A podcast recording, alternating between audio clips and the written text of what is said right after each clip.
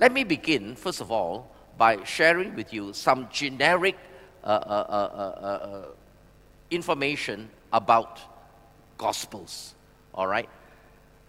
We know there are four Gospels Matthew, Mark, Luke, John. In that order Matthew, Mark, Luke, John. So, what are the Gospels? The Gospels actually, essentially, are the first hand accounts of what Jesus said and what Jesus did.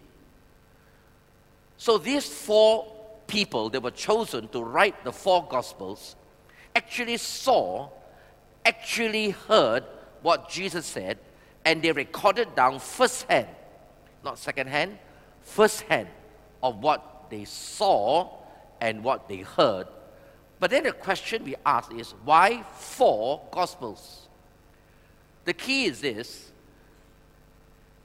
it's like a four dimensional angle of the same thing.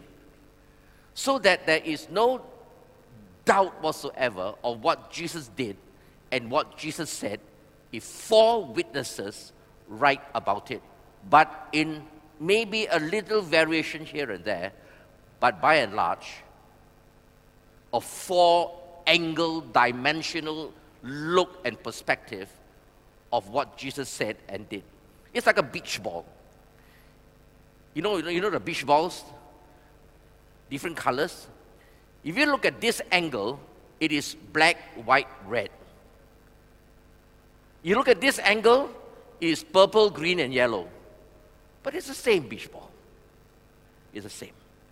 So, four different persons writing on four angles on the gospel. Matthew, Mark, Luke, and Matthew, Mark, Luke form what we call the synoptic gospels as differentiated from the fourth gospel, which is John's gospel.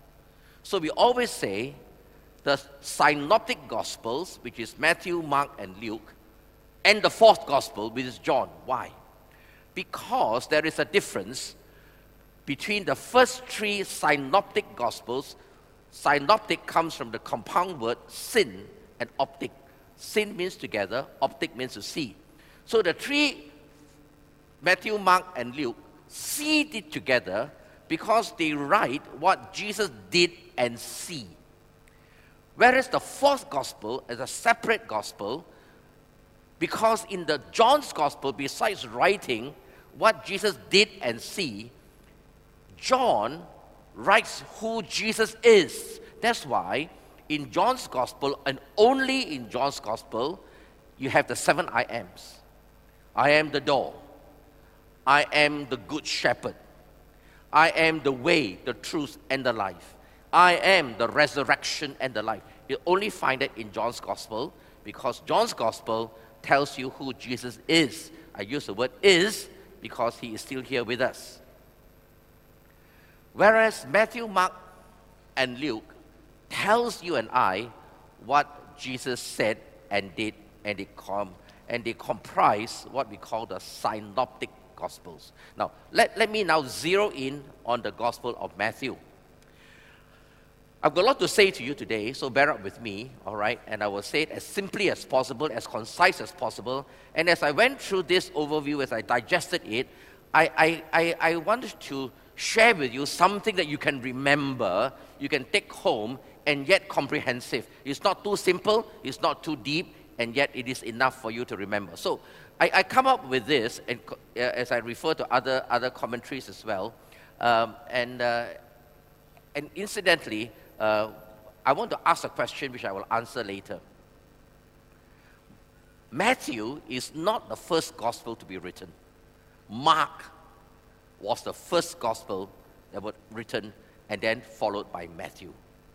If Mark was the first gospel that was written before Matthew, and here is my question, which I will answer in a short while, we should think about it now. Why is it that Matthew comes first before Mark? I'll answer a short while later, but you think about it. So, this is my summary of what I'm going to do today. Very easy to remember. Specifically, the Gospel of Matthew are two big things. Distinctive from the other three Gospels, it is the Gospel to the Jews. It is specifically written to the Jews, to a Jewish audience. Now, when I say it is written specifically to the Jewish audience, I don't mean that the Gentiles are not affected. No. Whatever is written there, it also applies to us Gentiles, which comes to the second subheading and is very, very specific, especially to us in SIBKL, because the Gospel of Matthew is the gospel for discipleship. And then I will end to apply this, all the information I give to you, how do I internalize it? What is my response and posture to all of this information that will carry me forward every time I hear a passage expounded from this gospel? So let me go to the first one. Matthew is the gospel specifically written to the Jews. Why? How do I know that? How do the commentators know that? Well, there are four distinctives, only distinctive to the Gospel of Matthew, which is not found in the other Gospels, which tell us that the Gospel of Matthew specifically is written to a Jewish audience. Number one, the theme of the Gospel of Matthew is the kingdom of heaven. Huh. If you are sharp enough, you would notice that I didn't say the kingdom of God. This term, the kingdom of heaven, is specific to Matthew. And you'll find that in the other Gospels, they use the term the kingdom of God. Now, is that Matthew's preference? Is that no? It has a targeted purpose. Why? Because to a Jew, the name of God is sacrosanct. They cannot say God, Yahweh, Jehovah. They cannot say why? Because the name is too holy to them. Up to today, you will say, a Jew will say, Heaven bless you. They don't say God bless you. Pray to heaven. Heaven will help you. Why? Because the term God is too, too, too holy to them, unlike many of us. Uh, we use the name of God and name of Jesus so glibly. Oh my God! So but we don't use oh my God. Oh my gosh! Hey, gosh, it's gone. Or worse still, oh Jesus! Hey, please, huh? Make the name of God holy. Let alone use it as a curse word. To the Jew, so holy that they dare not even pronounce Yahweh. They take off the vowels and use this, what we call the tetragrammaton in the Torah and in the Hebrew Bible. So, because we see this, the kingdom of heaven, not rather the kingdom of God, in the book of Matthew, we know that it is targeted specifically to the Jews because they cannot use God glibly. Cannot. The second distinctive in the Gospel of Matthew, which gives us the conclusion that it is specifically to the Jews, is that more than in the other three Gospels, Matthew has more references to the Torah and to the Old Testament compared to the other three. All in all, 121 references to the Old Testament. Why? Because it is written to the Jews. To the Jews, at that point in time when Matthew wrote the Gospel, they don't have the New Testament. They only have the Old Testament. It is the Torah. It is their, it is, inverted commas, their Bible. So if you are writing to the Jews, and the Jews are very steeped in the Old Testament, so you will make references to the Old Testament more, right? All in all, 121 references. Even in the birth of Jesus alone, there were 13 references to the Old Testament in Matthew from um, Jeremiah, from Micah, from Hosea, and from Isaiah. Even on the birth of Jesus Christ, in the Matthew account, 13 references. Why?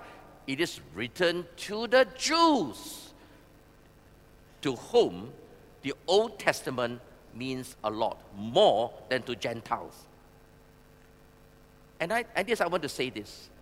There are people who say that um, the Old Testament is not important. I only worry about what Paul says. Hey, look, is it important? Of course. That's why Jesus says this statement again and again in Matthew, which probably, and I'm not sure about this, huh, is probably not found in the other Gospels, is this so that it might be fulfilled as spoken by the prophets. Why? Because to the Jews, the prophets matter. So Jesus made this statement. Now, my point is this if the Old Testament is important to Jesus, how come it's not important to us?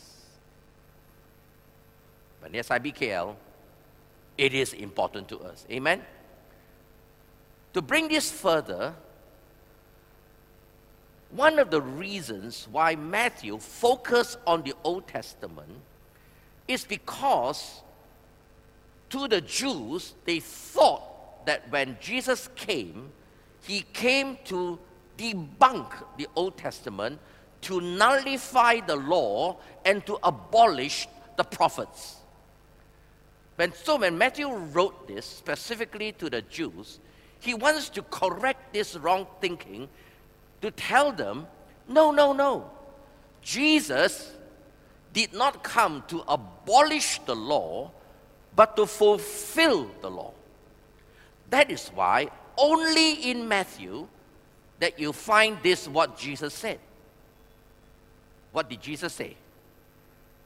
Don't think that I have come to abolish the Torah or the prophets, the law. I have come not to abolish it, but to complete it. Yes, indeed. I tell you that until heaven and earth pass away, not such as a yud or an iota or a stroke will pass away from the Torah.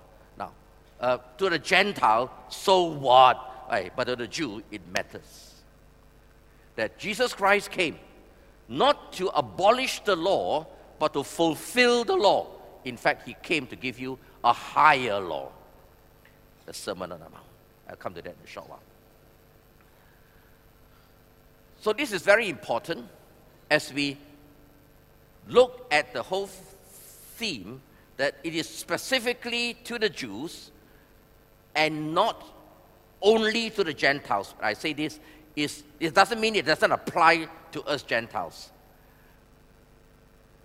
Now I will answer the question why is it that Matthew is put first and not Mark? It's because of this reason. When the early church fathers canonized the scripture, they put Matthew ahead of Mark in spite of the fact that Mark was written earlier so that there will be a seamless transition from the Old Testament to the New. Why? Because Matthew had a lot of references to the Old Testament. Man. So when you read Matthew first, and there's a lot of references in the Old Testament, in the thinking and of the early church fathers, and under the inspiration and guidance of the Holy Spirit, they put Matthew first so that there is now a seamless transition from the old to the new. That's the only reason why Matthew comes before Mark. Understand? So that's why it's Matthew, Mark, Luke, and John. And the fourth reason why we say that Matthew is persecuted to the Jews is because of the genealogy in Matthew 1. You notice in the, in the genealogy of Matthew 1, which we will talk about it maybe next week or a couple of weeks later, it begins with Abraham and David, both of whom are very highly respected by the Jews. That's why we say Matthew is written specifically to the Jews. But why? Why is it that God wanted Matthew and chose Matthew, a Jew himself, to write a gospel to the Jews? Two reasons. Firstly, to reach out to the Jews. What else? It's a no brainer, right? Because the gospel is good news. So clearly, the gospel of Matthew is written to reach out to the Jews to change their Judaistic mindset to the Christian mindset, right? Because it's a mindset change. It is a life transformation. And it's not easy to change the mindset of a Jew. You know, the Jews are very steep in their culture, one, correct or not? Centuries after centuries of Judaistic mindset. So, he wrote the Gospel of Matthew to reach out to the Jews. But equally important, it's also addressed to the Gentiles so that you and I do not forget our Jewish roots. Correct or not? Jesus was a Jew. And all of this happened in Israel. It is the Holy Land. And whether we like it or we don't, we owe a debt to the Jews. Never forget. Never forget that. We don't have to be Jewish, but believe it or not, just to remind you and remind me of our Jewish roots. Before I go to the next section, which is very important, and if you are sleeping now, you have to wake up because the next section is very relevant to us in SIBKL. But before I go to the next section, uh, I want to do a commercial break. That is why we have the, where's Ting? We have the PLM ministry. Praise the Lord. Come on, let's give God a clap offering for brother, for Pastor Ting. You know, for many years, uh, uh, we had a PLM ministry, which stands for the Promised Land Ministry. Uh, uh that was uh, that went defunct uh, because nobody took it up. And lo and behold, God sent Pastor Ting, and somehow God deposited in his spirit a desire to restart. And we restarted that about three or four years ago. And every month we have a meeting where we look at the Jewish roots of our Christian faith and we look at passages of scripture, get speakers to look at the Bible that we don't look at it usually from the pulpit, you see? Is that important? Yes. And so, uh, and this is a promotion, huh? Uh, in, May, in April this year, we are inviting a Messianic Jew called Dr. Eli Lysokin Eisenberg, all right, who is a professor and a scholar to come here to teach us on what? The Jewish roots of the Son of Man in Matthew. What better than you hear it from a Messianic Jew who is a scholar? So keep the date free, huh? We'll let you know later, right? When the time comes. So, what is Matthew's gospel? I'm doing an overview. Number one, everybody say it's the gospel to the Jews. One more time, everybody say gospel to the Jews. But a second thing you must remember about the Matthew gospel, and this is where it is very relevant, very specific, very current, and I would believe very appropriate to us at SIBKL for this year. It is the gospel for discipleship. Why do I say that? And from now onwards, I'm going to share with you something that is very specific. I'm, I'm amazed. I'm shocked myself when, when, I, when I saw this, when I, I looked and read a lot of it about it, and, and I'm amazed that God, by His divine hand of guidance, made us look at the Gospel of Matthew, and I said, Wow, thank you, Lord. Why is that? Because this year, as you know, in SIBKL, our theme is what? Come on, say together with me. Everybody, left to right, front to back, loud and clear. What is our theme for 2019 at our 25th anniversary this year is One more time. And I shared with you at the opening message of this year, it means discipleship. Following Jesus means not only following him blindly, uh, but follow his teaching, obey his teaching, so that we become followers of Jesus, essentially a disciple of Jesus Christ.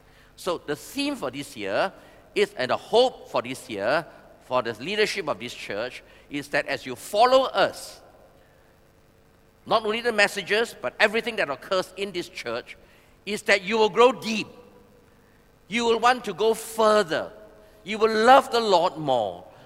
And it will be displayed and, uh, and expressed out in the transformation of your life, in your family, in your work, in your choices of life, in the entirety of your life as a disciple of Jesus Christ. So that's our, our aim. Okay, it's all about discipleship. And praise the Lord. Matthew is about discipleship. Now, why do I say that? In Matthew's gospel, why do I say that it is about discipleship? And it is simply this.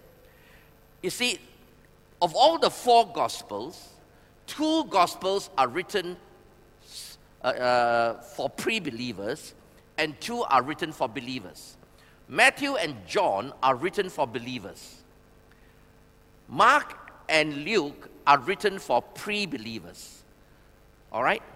So when you want to give a gospel to a pre believer, don't give Matthew, don't give John. A lot of people give John, it's very profound because it is for believers. You give either Mark or Luke, best is Mark. So Matthew and John are written for believers to disciple them and to make them grow as a Christian as a Christian, as a believer. But in those days, Christians are, believers are not called Christians. Correct or not? When was the first time believers are called Christians? Antioch. Acts 11. The Christians no, sorry, the disciples were first called Christians at Antioch during Paul's days. So when Matthew wrote this, the believers were not called Christians. What were they called? Disciples. So if we say that Matthew is written for believers, it is written for disciples. In fact, I would go one step further to say that his whole book of Matthew is a manual of discipleship. And when I saw this, I say, Praise the Lord. And God has led us to look at Matthew this year, not by accident, but by divine guidance. Why? Yes, you still go to Canaan land to go and buy books on discipleship, but what better book to read than the book from God Himself? The Gospel of Matthew. So if you and I want to grow in our discipleship, praise the Lord. Now look at Matthew lah, because it is the manual specifically to make disciples. Isn't God good? And I said it's a manual. Why? It's not a textbook, it's not a reference book. What's the difference? What's the difference between a manual and a textbook? You never say a car textbook one, no. You say a car manual. Why? Because there are practical things. It tells you what to do. Correct or not? A textbook is theory. You study it for reference. But this is not a theoretical book, it is a manual, meaning it tells you how to behave like a disciple. Sermon on the Mount and the other sermons. It tells you how to behave, how to make disciples. So, as we study this manual, my prayer is that every one of us in our lives, in our work, in our family, whatever it is that govern our life like, will be totally transformed. Amen? You agree with me? Say amen.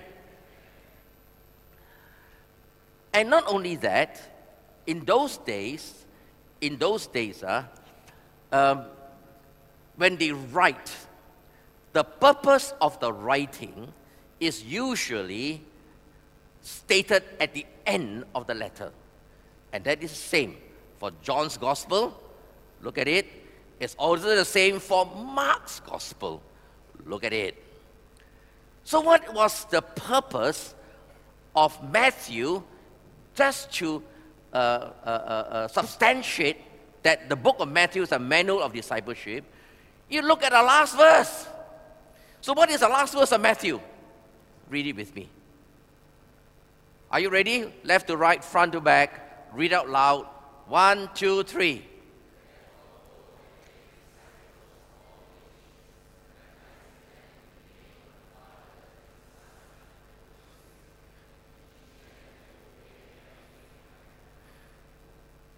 This is the purpose of Matthew. It is a manual of discipleship. And Matthew writes at the end of all the things he has written down, what Jesus said, what Jesus taught, everything.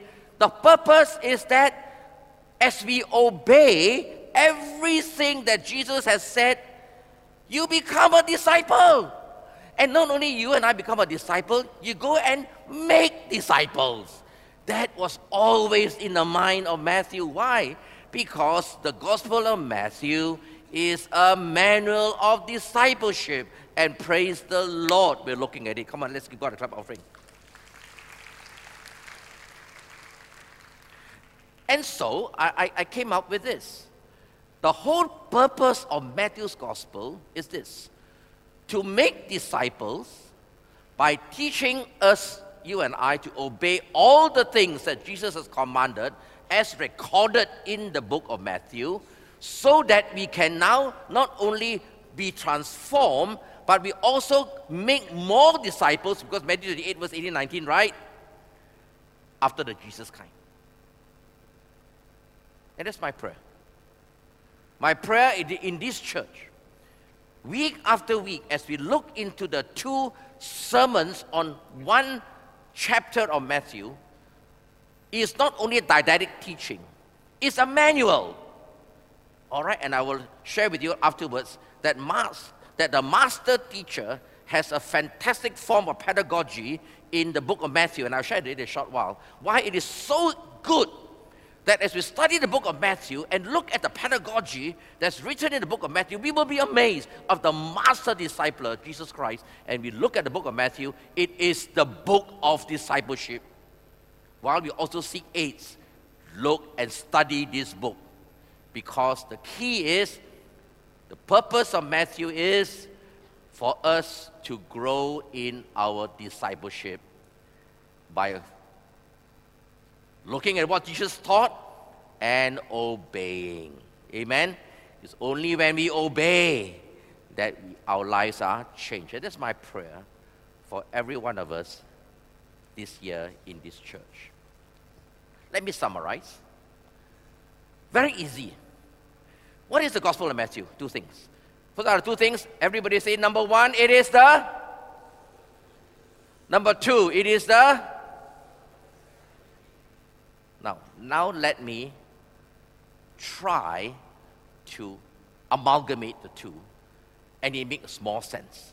I will try to, to, to put the two together and then it will make more sense. Huh? All right, and I will try. The whole purpose, if you look at the first purpose and the second purpose, and and we want to glean from the benefit of what Matthew writes, so that we, even as Gentiles, learn uh, how to become a disciple, right? Even though it was specifically written to the Jews, it can apply to us, right? Because we are also believers, ma, right? So we also want to become disciples, right? So I, I, I want to, but specifically for Matthew, he's got a big, big, big problem. Why? His purpose when he wrote to the Jews this gospel is to change centuries of mindset from the Judaistic mold to the Christian mindset. It's a world of difference. All right? So, why is it a world of difference? This is the Jewish mindset. The Jewish mindset up to today is this we live on this present evil age on the earth. According to the Jews, the Messiah has not come. So they are waiting for the Messiah, which we know is Jesus, to come. And of course, when the Messiah comes, there'll be, there'll be a lot of grief and sorrow because when Jesus returns with the prints on his hand, prints, P R I N T S, uh, they will, Zechariah, they will grieve because for once they recognize that they have crucified their Messiah. But to them, their eyes are blinded. Matthew tells you why, all right, quoting Isaiah. They see, but they don't understand.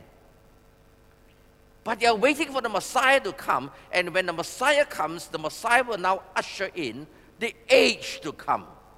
God will now reign. This is the Jewish mindset now. So when, when Matthew writes the, the, the, the gospel to the Jews, he has to change his mindset, you know. Change mindset to what? The Christian mindset.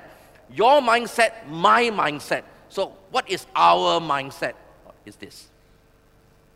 So this is a Christian mindset. I thought the best thing to put in a diagram, huh? The Christian mindset is this. Jesus has already come. And not only has the Messiah come, he died on the cross, buried three days, rose up, and now he is reigning in the heavenly realms.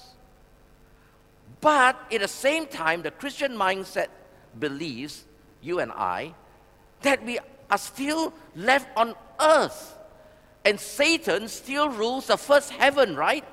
That's why you and I are still subject to death, disease, and decay.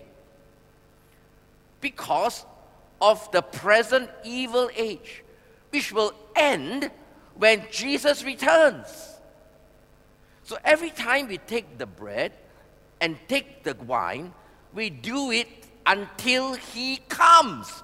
This is the promise of the Lord. And that's how the Bible ends. Even so, come, Lord Jesus. And this is our belief, our anticipation, our hope. is not a hopeless hope, but it is a hope based on a promise. And we believe that Jesus will return. This is our belief. And when Jesus returns, God will then usher in the age to come. Now, this is the Christian mindset. But the point is this let me go back to here. That's where we are. Jesus Christ has already come. He's seated in the heavenly realms.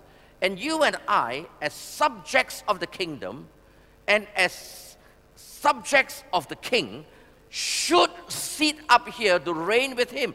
That's we read that in Ephesians, ma. We are all seated in the heavenly realms with Christ Jesus, right? Correct or not? You remember Ephesians or not last year? All right, and I'm so glad we did Ephesians last year, uh, so that we can now do uh, Matthew. This it's gone. No? Really, it's really, it's really God. But the fact is this: we are still here. So how do we go from here to here while our feet is planted on planet Earth? How then do we reign and rule with the governance and the rule of God upon our shoulders so that we live the kingdom life on planet Earth? The answer is discipleship. So, what is the aim of discipleship? The aim of discipleship, oh, sorry, the aim of discipleship and there's a whole manual of discipleship specifically to the Jews, and now we can apply it to the Gentiles. And this is part that we apply it to our Gentiles. So that now we live our daily life seated in the heavenly realms to rule and to reign. So now we live the kingdom lifestyle. Our choices are now different. Whatever affects us is different. We, we, we, we live on the earth with the authority of victory. No, no more defeat, no more disappointment, no more. No.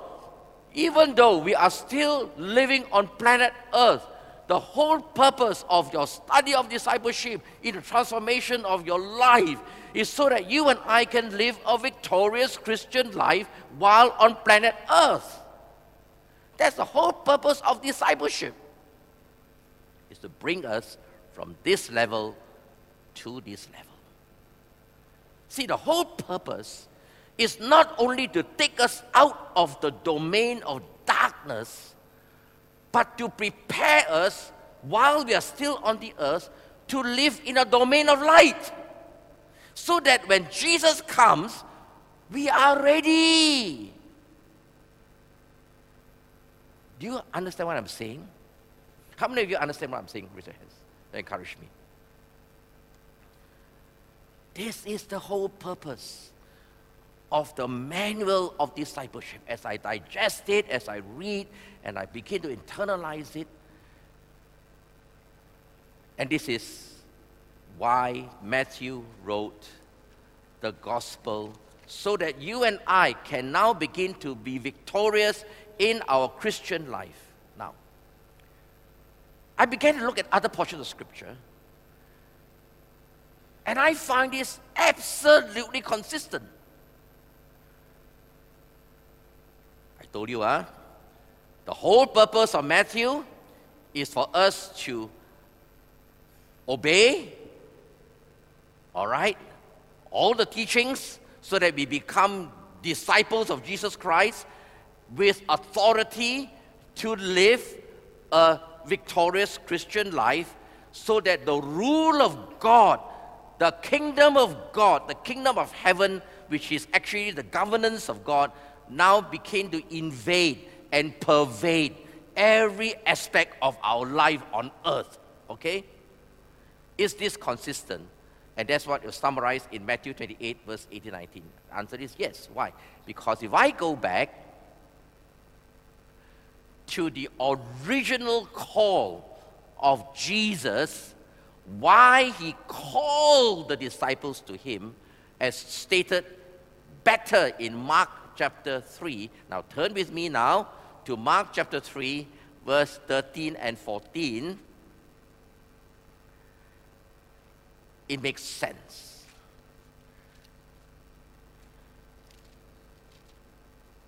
So we allow Scripture to explain Scripture.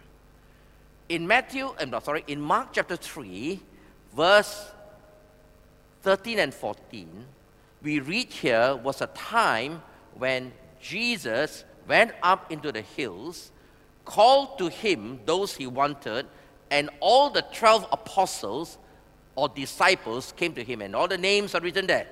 All right? Okay. And in verse 14, he appointed 12, designated them apostles.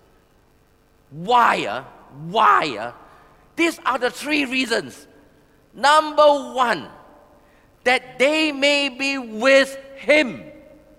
Number two, that they may have authority over the demonic realm.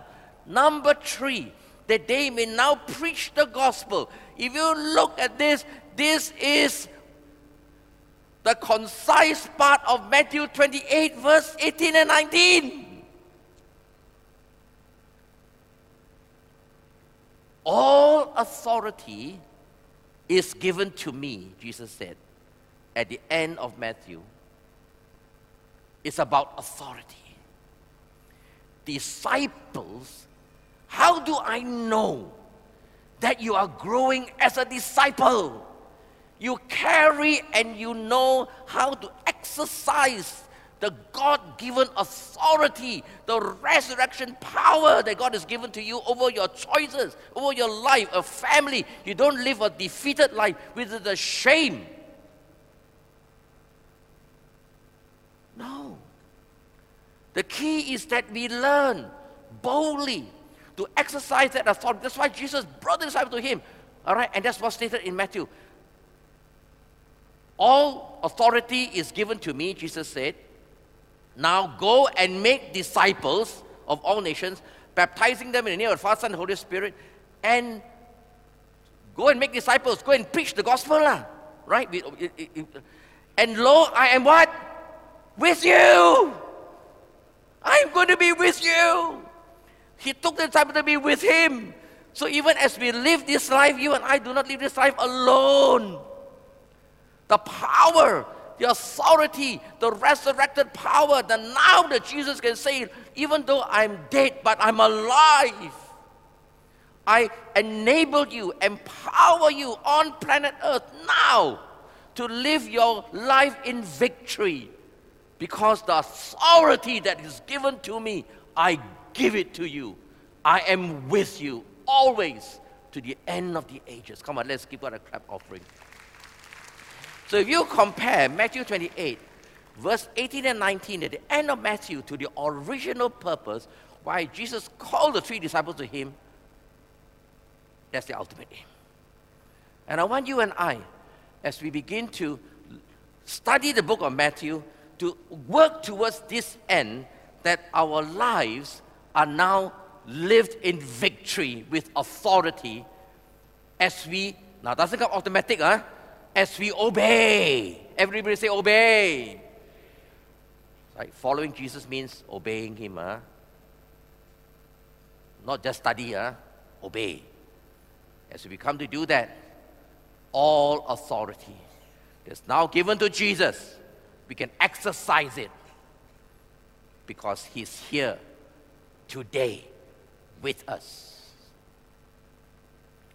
In order to do that, Matthew has five blocks of teaching. These are the five blocks. And this is where I now go into the master's pedagogy of discipling. These five blocks of teaching that many commentaries do differently. All right, now it's okay. All right, you can read any commentaries. All right, they do differently. It's fine. All right, but this is to me the best chapter 5. Now, why, why, why, why, why is teaching important? Look, you must be taught, right? You must be taught, man. Look, before I became a gynecological surgeon, I have to go through courses to learn the theory.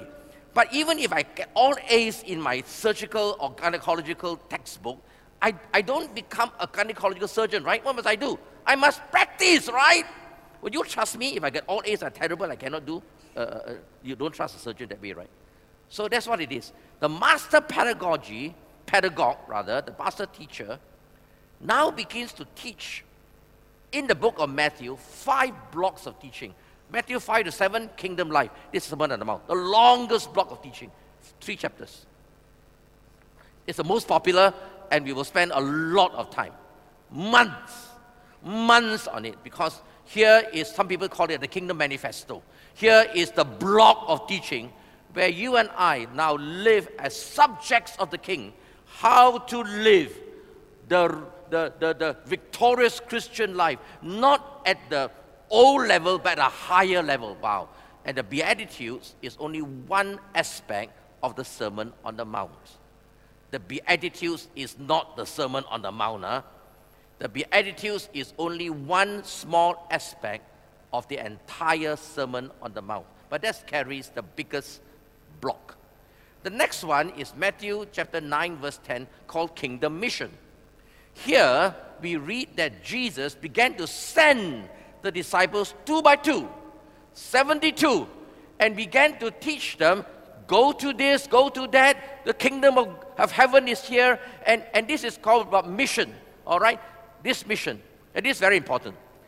Chapter 13 is kingdom growth. All the parables parable of the sower, the parable of the net, the parable of the wheat and tares, the parable of the, uh, don't know what else, uh, of the, all the parables. Huh?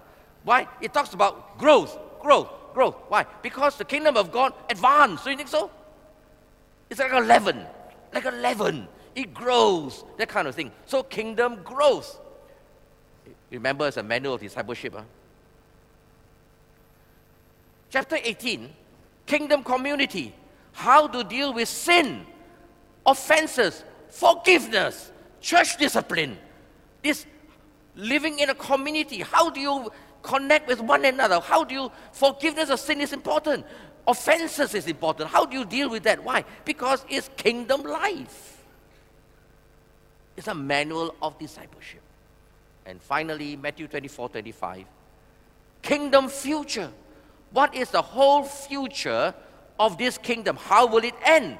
What will happen after it ends? And Jesus then, at the, at the Olivet Discourse, begins to tell us how the kingdom of God will end. How the, and he lists down four very clear signs that when you see these four signs, the kingdom of God will come and this will be the end. Now, those four signs are already evident today. And by October, I want to believe that by the time we look at this passage, those four signs that are so clear today will become clearer still. And if you want to know what those four signs are, make sure you are here in October. But you notice what happens to the chapters in between? Deeds, deeds, deeds, deeds. It is teaching and doing. Words and deeds. Coming here, come and see. The master teacher.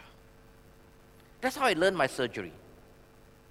Books, and then my prof will teach me Weng, this is how you do it. And if I do wrong, go back to the books, come back again. Wow, the master pedagogue. It is a manual of discipleship. And if we study this for the whole year, I want to believe that our lives will be transformed. You agree with me? Say it aloud, Amen. Let me close as I have the worship team up on board. After all this information, what then should be our response? How do we take it in, appropriate it, so that at the end of the day, our lives are changed? It's not just a pure uh, message or a pure theory, uh, because it's a manual, right? So I, I listed down here three responses we should have as number one. Because the whole scene is a kingdom of heaven, heaven on earth. You and I should now have a Christian counterculture to live our lives at a higher plane. And even though we have not reached there, and none of us will reach there at any time, but we go through the process of discipleship. Remember the journey? Right? After the decision comes a journey. It is not the end product. All right, it's not the end. It is a journey until the last day we die. So it is a discipleship journey. But the, fee, the, the key is this as we begin to journey as a disciple, three responses. Number one, Matthew says, be faithful as a servant of the kingdom. All the talents that God gave you, use it. Don't hide it. Why? Because one day, you and I will be held accountable for it. No. Keep the lamp burning. Don't let the oil run out. Be faithful. Wow. Can I share this with you, friend? While we journey on this journey of discipleship, be faithful. Be faithful. God has called you and I separately to our different domains. There are many things you can do, I can't do. There are many things other people can do, you cannot do. Just be faithful. Is that difficult? Secondly, be loyal because we are subject to the king. It's not even the king, it is the king of kings. Loyal only not only to God, but loyal to the house of God. Now, why do I say that? Because, and again, it's very, very unusual that the word church is only found in Matthew. Stranger. Two times. Two times the word church is found in the ecclesia. And if you put it in the context of the discipleship process, it tells me. It's not written there in black and white, but it tells me where is discipleship forged in the context of the church. Not the four walls. Yeah, the church is imperfect. Yes, we make a lot of mistakes. But what to do? That's the best we have. But Jesus says, I will build my church, and the gates of hell will not prevail against it. Because it is the power and the authority of the resurrected Jesus, not your cleverness, not mine. Love the church. The third response is very unusual. Not only as we study Matthew, can I encourage you and me to be faithful as a servant? That's what is written there. To be loyal as a subject to the King of Kings and the Lord of Lords and to his house. But thirdly, the third response is to be filial as a son. Very distinctive to Matthew, the word father is mentioned 44 times. As contrasted to Mark, only four times. As contrasted to Luke, only 17 times. But in the book of Matthew, 44 times. Why? Uh? Huh. And hear me very well. In the mind of Matthew, as he writes the gospel, which is the manual of discipleship, the Holy Spirit prompted him to do this to put in the Father heart of God into the entire manual. Why? Because if we only treat God as a master, if we only treat God as a king, what will happen is that when we approach God, it is respect. Nothing wrong with that. We should respect God.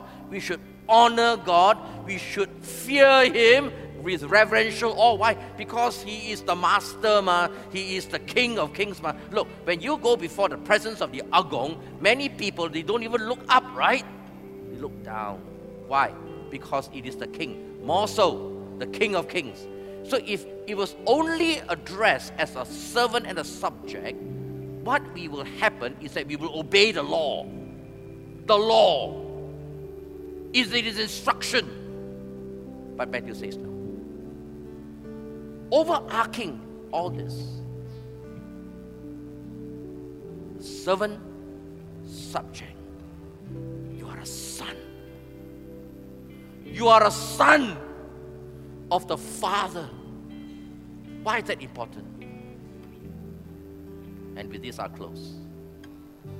Because if you and I purely approach God and the manual of discipleship process as a subject or a servant, there's respect. But the Lord says, No, I don't want respect alone, I want relationship. I want you to connect with me heart to heart as a father and a son, or a father and a daughter. Discipleship is relationship. To be with Him. If I only deal with subjects and servants, it's intimidation. I'd be so fearful, right? But no, say Lord, no. It's intimacy. If I only worry about servants and subjects, it's instructions, instruction. No, it's also impartation. More is caught than taught. And finally, friends, it's never about the law. There's a higher law.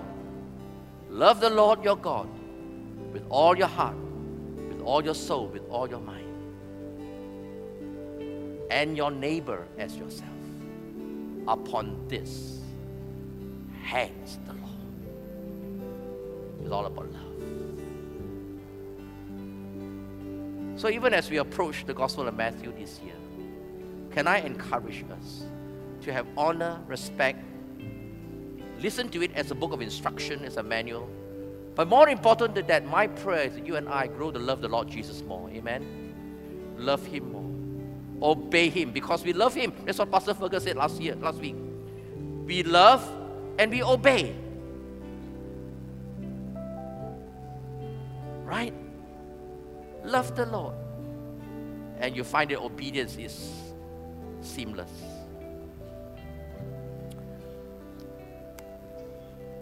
Let's pray. Oh, hallelujah. We are in for a wonderful time, you know. A journey with the Lord this year as He opened up Scripture to us. May our eyes be open, may our hearts be open. Like the disciples on the journey to, the, to uh, uh, Emmaus. More than just the instruction, more than just the teaching of the Old Testament. The critical point was when their eyes were open and they saw the Lord for who He was, who He is. And they said, Did not our hearts burn? And my prayer for you and for me is this year, as we look through and go through the Gospel of Matthew, may the manual of discipleship go through us. And then we live in a different spiritual plane, a higher plane, so that we can say to the world, A new commandment I give to you that you love one another. By this shall all men know that you are my disciple. It's a higher law. The law of the kingdom of heaven on earth. May we live this out, my friend. May we live this out this year in our ministry, in our work. And that's my prayer Father, in Jesus' name. Lord, you've heard the vows and the promises and the words that has gone up to you across the length and breadth of this auditorium. We know, God, these are not flippant words. These are words, Father, Lord, that are spoken out of conviction. And my prayer, oh God, is that this conviction will not be just emotional, but it will be deep it will go deep right down to our spirit man. That as we leave this place, we know and we know that this is what you want us to do. And it cannot be business as usual, it cannot be life as if nothing has changed. But this day, we want to follow you. We want to learn, apply, obey, and practice. Oh, Father, we bless your name so that we can be faithful servants, loyal subjects, filial sons, and filial daughters of our Heavenly Father. So that you're not ashamed of us, but you're proud of us.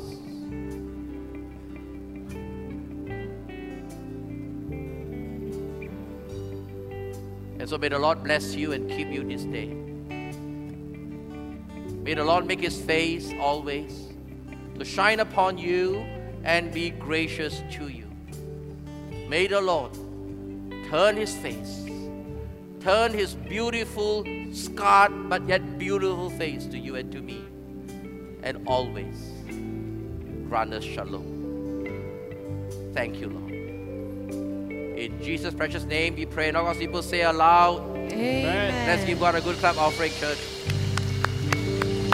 God bless you.